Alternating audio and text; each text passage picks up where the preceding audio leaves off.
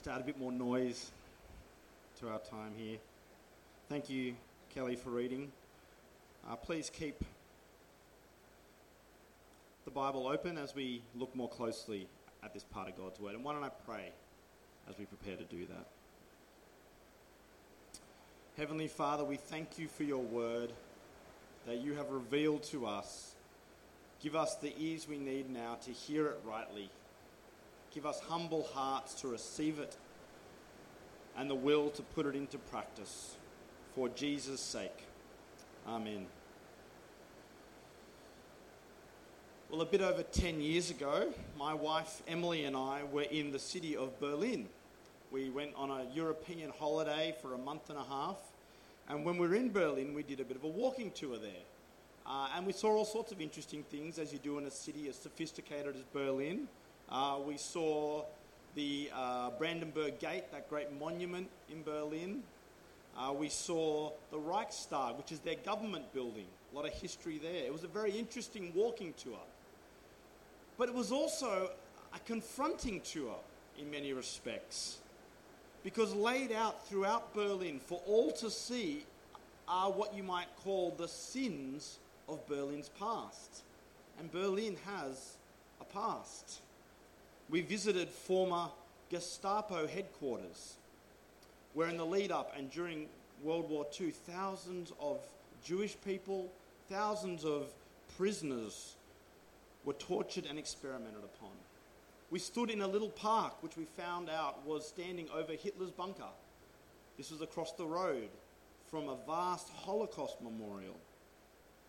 And we saw remnants of the post Nazi history, remnants of the Berlin Wall, that terrible literal dividing line that split East and West Berlin and East and West Germany, where over the course of decades, thousands of people lost their lives in desperate bids for freedom.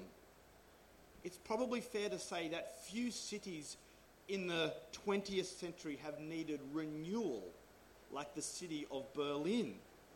And yet, Berlin today is just that. It is a renewed city. It's not a perfect city, but it has undergone renewal, especially when you understand its recent 20th century history.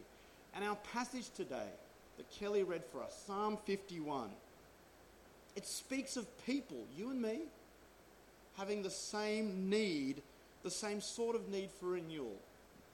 Maybe already you just intuitively know what I'm talking about. The renewal, perhaps, of a past of which you're ashamed. The renewal of a guilty conscience or of a damaged relationship. In varying ways, these are experiences familiar to all of us. Why is this so? Well, this is so because of what the Bible calls sin. That human inclination to edit God out of our lives. Our desire to live life without reference to our Creator and His vision for human flourishing. It's the spiritual condition of sin that lies at the heart of all human brokenness, that fuels all human guilt.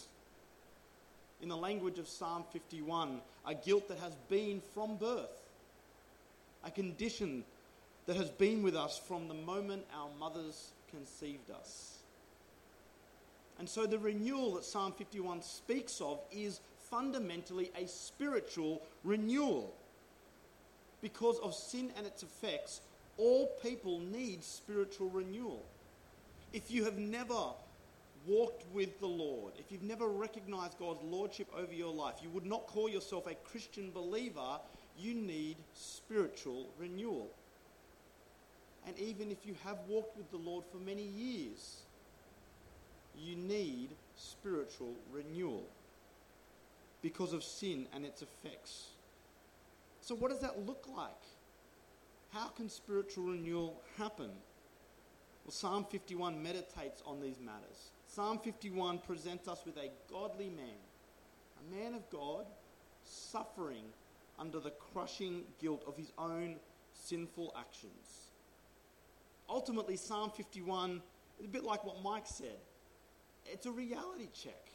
It confronts us and challenges us about the reality and the severity of sin in our lives. Whether we tend to think too little of our sin, it's no big deal. I don't really need to worry about that.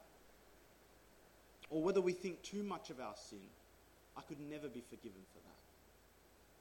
Psalm 51 speaks to both of those. And while it confronts and challenges us, it also comforts and gives great confidence of the magnitude of our Creator's grace and the real hope that human beings can have of being spiritually restored with our Creator. Some of you may know the background to Psalm 51. Uh, it's there in the little title, the very first bit that Kelly read. Uh, we've looked at these Psalms throughout January, and a number of them have had these titles. This one probably tells us the most about it. A Davidic Psalm, when Nathan the prophet came to him after he had gone to Bathsheba. It's connected to a specific person, King David, like Psalm 13 was that we looked at, like Psalm 23. But it's also connected to a specific incident, particularly one recounted in 2 Samuel chapters 11 and 12, where David, as king of Israel, abuses his power to sleep with a woman who is not his wife. Ultimately, to have her husband killed so he can take her to be his own. It's a gross abuse of power. And after trying to cover up his crimes, God sends a messenger, a prophet named Nathan, to confront him. And when David is confronted, and he does realize, he admits as much to himself as to Nathan, I have sinned against the Lord. That's his response. And Psalm 51 is part of that response of David. It comes from David's blackest moment of self knowledge. And yet, it explores not only the depths of his guilt that he feels, but also the farthest reaches of salvation that God can make possible. And in David's response, we get a glimpse of the process of spiritual renewal that God has provided for his people. And so, if you are someone who is bearing the weight of guilt, or you don't think your sin is a big deal, please look closely at Psalm 51. Where does that process begin? Well, we see it begins with confession, and it begins with contrition. Look in verse 1. He starts Be gracious to me, God, according to your faithful love, according to your abundant compassion, blot out my rebellion. Wash away my guilt and cleanse me of my sin. You may notice there that, that the psalmist, David, he uses a couple of slightly different words for sin, each with slightly different emphases. He speaks of his rebellion, he speaks of his guilt, and he speaks of his sin. This variety of words is poetic.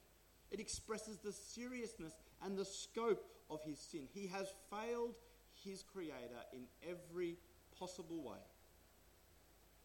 These are the words of someone who knows he's got no right to claim anything of God. But he does have something. He does have something, doesn't he? What does he have? He has God's faithful love. David asks that God be gracious to him because of God's hesed. Maybe that word rings a bell from previous Psalms we've looked at. God's covenant commitment to his people and his promises. That was the basis of so much hope for the psalmist in Psalm 13 and in Psalm 23 that God is committed to his people. And for all his unworthiness, David knows that he belongs, that God has committed himself to him. And so David can open his heart, his sinful, guilty heart to God Opening our sinful hearts is the starting point of spiritual renewal. Verse 3 For I am conscious of my rebellion, and my sin is always before me. What does that mean? My sin is always before me. Well, it makes me think of a Simpsons episode. You ever watched the TV show The Simpsons, where Bart, the son of the family, cuts the head off a statue in the town. But this isn't just any old statue. This is a statue of the town's founder, Jebediah Springfield. And Bart has done this to impress some tough kids. But then he realizes just how bad this act is when even they are appalled at this act of vandalism and the whole town goes into outrage. And the problem is, Bart has hidden the head in his bag. No one knows it's there, but Bart knows it's there.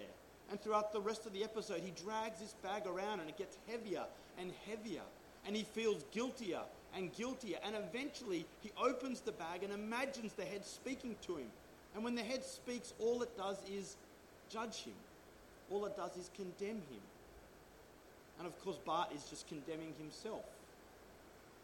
My sin is always before me. The refuge of the guilty conscience is secrecy. We know that from experience. That's intuitively where we want to go when we've done the wrong thing, to keep it quiet. But the thing is, we know what we've done, and God knows what we've done. And that self knowledge, that inescapable awareness of what we have done, of our sin, what it does is it actually proves God right as a judge. We can't say, no, no, no, you got the facts wrong, God. We know in ourselves. And David acknowledges that, doesn't he, in verse 4? Against you, you alone I have sinned and done this evil in your sight. So you are right when you pass sentence. You are blameless when you judge. Indeed, I was guilty when I was born. I was sinful when my mother conceived me. David here, he describes two of the defining characteristics of sin. One, that it's fundamentally against God. We hurt other people. In that way, we sin against them, but the spiritual failure is primarily, first and foremost, with God. And the second characteristic is that sin, tragically, is at the core of our very being.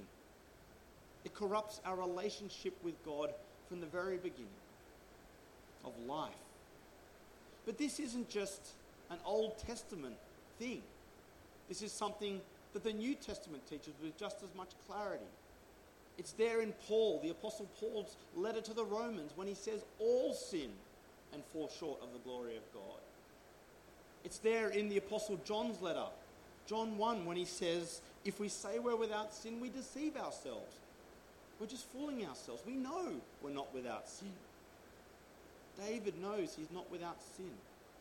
And so, faced with this sobering reality, this self knowledge, he's brought to the point of confession before God. Like the city of Berlin, he, he acknowledges the sins of his past. He lays them all out for God to see, as it were. I remember speaking with the tour guide who was taking us around that city. And he said that this act of saying this happened in our city by people who lived here, acknowledging that openly, was the first step to the city experiencing a degree of healing. Without acknowledgement, without confession, there is no route to spiritual renewal. That's the first truth of Psalm 51. But notice that David doesn't just confess. Do you notice that? He doesn't just say, Yes, that's what I did, and it was wrong, it was me. No, he also expresses contrition. So he doesn't just acknowledge his sin, he is sorry for his sin. Deeply sorry. And that leads him to ask for forgiveness. That's the course of action that leads him to. This is where the psalm begins in verse 1, and it's where his confession leads here in these next few verses. And the picture language of verses 6 to 9, it's vivid, isn't it? David wants to hear joy and gladness again, as if all he's had is the deafening silence of guilt. He imagines his bones as having been crushed by the weight of God's just judgment, weight that he cannot bear. He imagines those bones being reformed and rejoicing. He wants that. He wants the guilt of his sin blotted out, stricken from the register, like it never existed. He wishes spiritually to be whiter than snow. Whiter than snow. I went to the snow many years ago, just once, but when the sun shone, shone on that snow, it was so white it hurt my eyes. With God, there are no half measures. David knows this. David wants this. And he knows God wants to do this for him. He knows that the God of faithful love desires that, his, that sinners be restored to him. And so he asks for forgiveness. But how? How is God going to do this? How is He going to grant him forgiveness? Well, by cleansing. By cleansing David. That's what the hyssop plant reference is about. The hyssop plant was part of the ceremonial washing ritual, a ritual which ended up with the pronouncement, You are clean. You once were not clean, but now you are clean. The word literally is de-sinned. You are de-sinned. That's what David wants. He wants God to clean him. And so he says, You've given me away. You've given us these, these, these sacrifices and these rituals. But here's the amazing thing because that can all sound a bit distant for us and a bit foreign for us. We don't practice those rituals to be cleansed before God. But ultimately, David's guilt can and was blotted out in the same way that our guilt can be blotted out by Jesus' death, by the blood of Jesus. All that Old Testament covenant and sacrifice, it was a shadow of the New Testament realization the effects of which we get to enjoy. Jesus' ultimate sacrifice, the truly innocent one, never with sin, bearing the guilt of the guilty. We looked at the letter of 2 Corinthians last year, and famously in that letter, Paul writes to the Corinthian believers God made the one who did not know sin to be sin, to become sin for us so that we might become the righteousness of God in him. That's how we get clean. David couldn't comprehend that that's how God would work one day ultimately. And we can look back and see that. That in his grace, God has provided a way for us, for our guilt to be dealt with, for sin to be paid for. And so, when you read David asking for forgiveness, the forgiveness that he asked for, you can ask for too. The cleansing that David knows is possible is possible for you and for me. The starting point is confession. The starting point is contrition and asking for forgiveness, the reality check. But then, having taken that first step, move through that starting point, what does the experience of renewal look like? Well, the second half of the psalm tells us it looks like restoration and it looks like rejoicing. The picture that David paints in verses 10 to 19 is of a person completely different to the broken individual of the first two verses, isn't it? He says, This is what I want, but he's imagining himself being restored and being in this state. He pictures a clean heart, one that has been created for him. That use of the word create is his way of pointing to the fact that this is nothing short of a miracle. That is a term for what God alone can do to make something that was not once there. He pictures having a steadfast spirit, one like the Spirit of God itself, that is willing, that finds delight in God's will. And as part of the experience of renewal, he says, the renewed one teaches others God's way. In the depths of guilt, that seems like the most impossible thing, but they can now teach others God's way. Not in a holier than thou sense, but because they have received God's grace and they can point other people to it. A living testimony. And you don't have to think any further than the Apostle Paul himself. Once the violent oppressor, Saul, and the testimony of God's grace in his life and the forgiveness that we can read about. And all this means that in a truly meaningful way, in a truly meaningful way, the renewed person is closer to God than they were before, at least in their experience. They are closer to God than they were before. What do I mean by that? I mean that they understand his character all the more. They understand the, the, His grace all the more. They delight, therefore, all the more in Him and in His love for them. And so David says, naturally, this restoration leads to and includes rejoicing, giving thanks for that. Verse 14 Save me from the guilt of bloodshed, God, the God of my salvation. And my tongue will sing of your righteousness. Lord, open my lips, and my mouth will declare your praise. I mean, David doesn't just move on. You see here that the enormity of his sin continues to horrify him. He refers to the guilt of bloodshed. And yet, David knows that once God's forgiveness is experienced, salvation is complete. Righteousness that could not otherwise be his is now received. So that is cause for deep and delighted praise.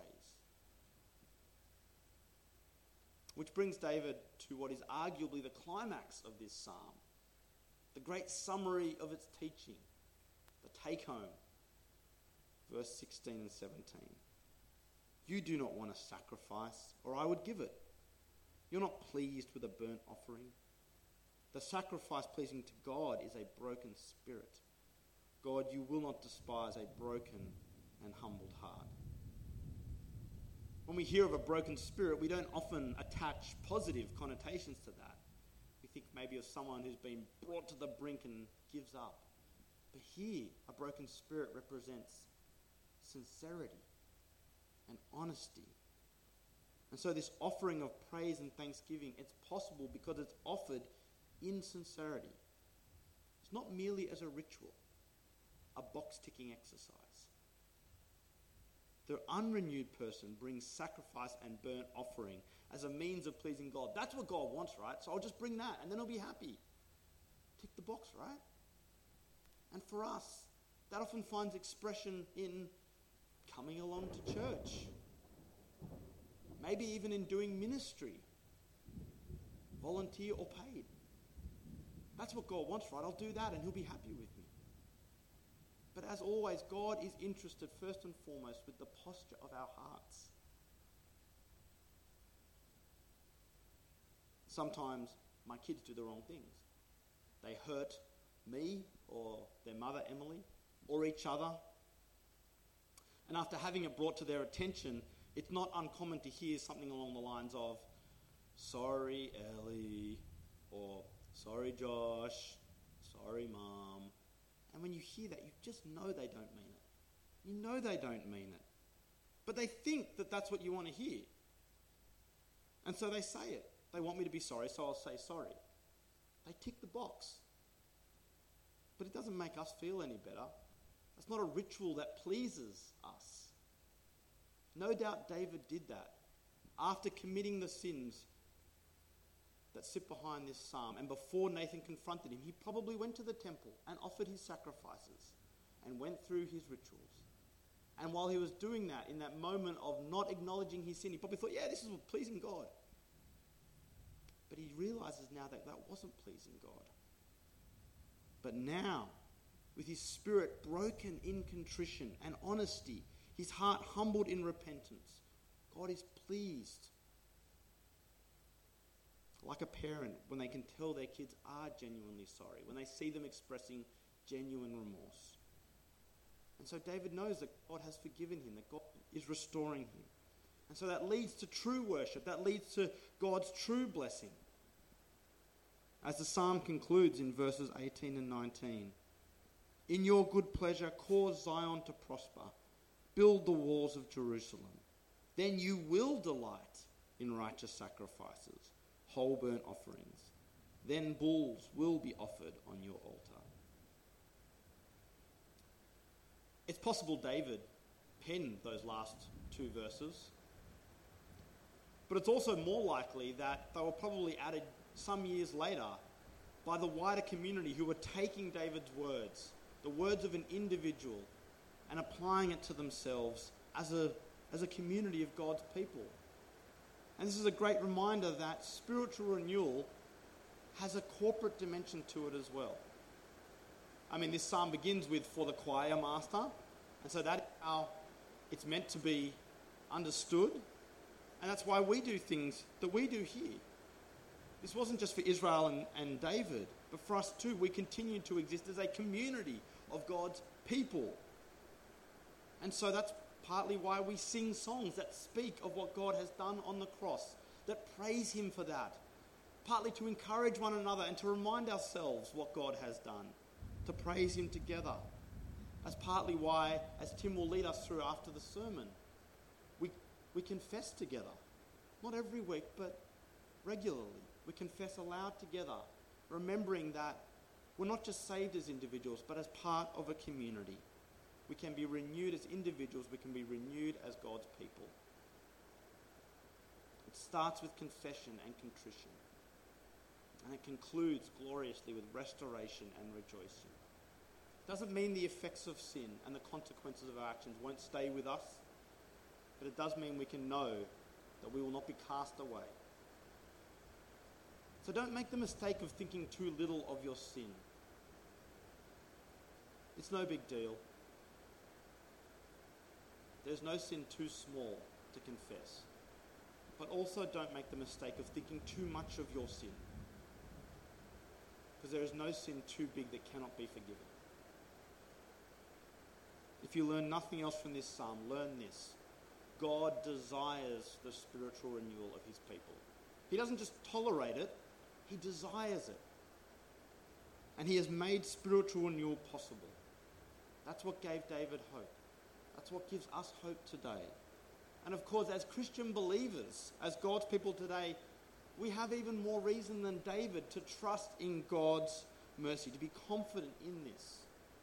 Because we can look back at the cross, the greatest possible example of God's faithful love, the fullest expression of his great compassion. If we have placed our trust in Jesus, we have God's Holy Spirit in us. And unlike David, who despairs that his, the Holy Spirit might be taken away because he saw that happen to his predecessor Saul, that will never happen to us once our faith is in Jesus. What great reason to be confident. That is the seal, the guarantee. That is God's chesed to us. The cross blots out all our guilt.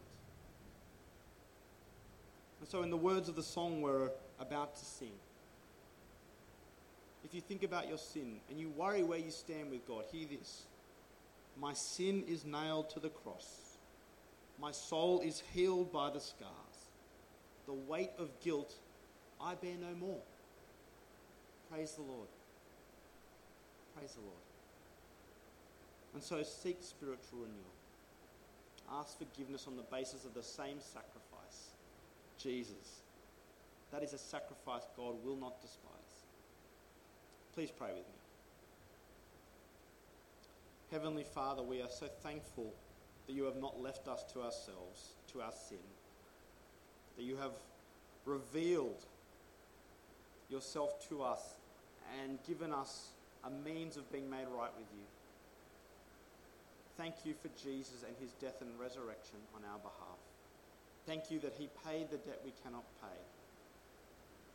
Lord, where every person is in this room with you right now, may you assure them that they can be forgiven and find peace in a restored relationship with you. And we pray for this in Jesus' name.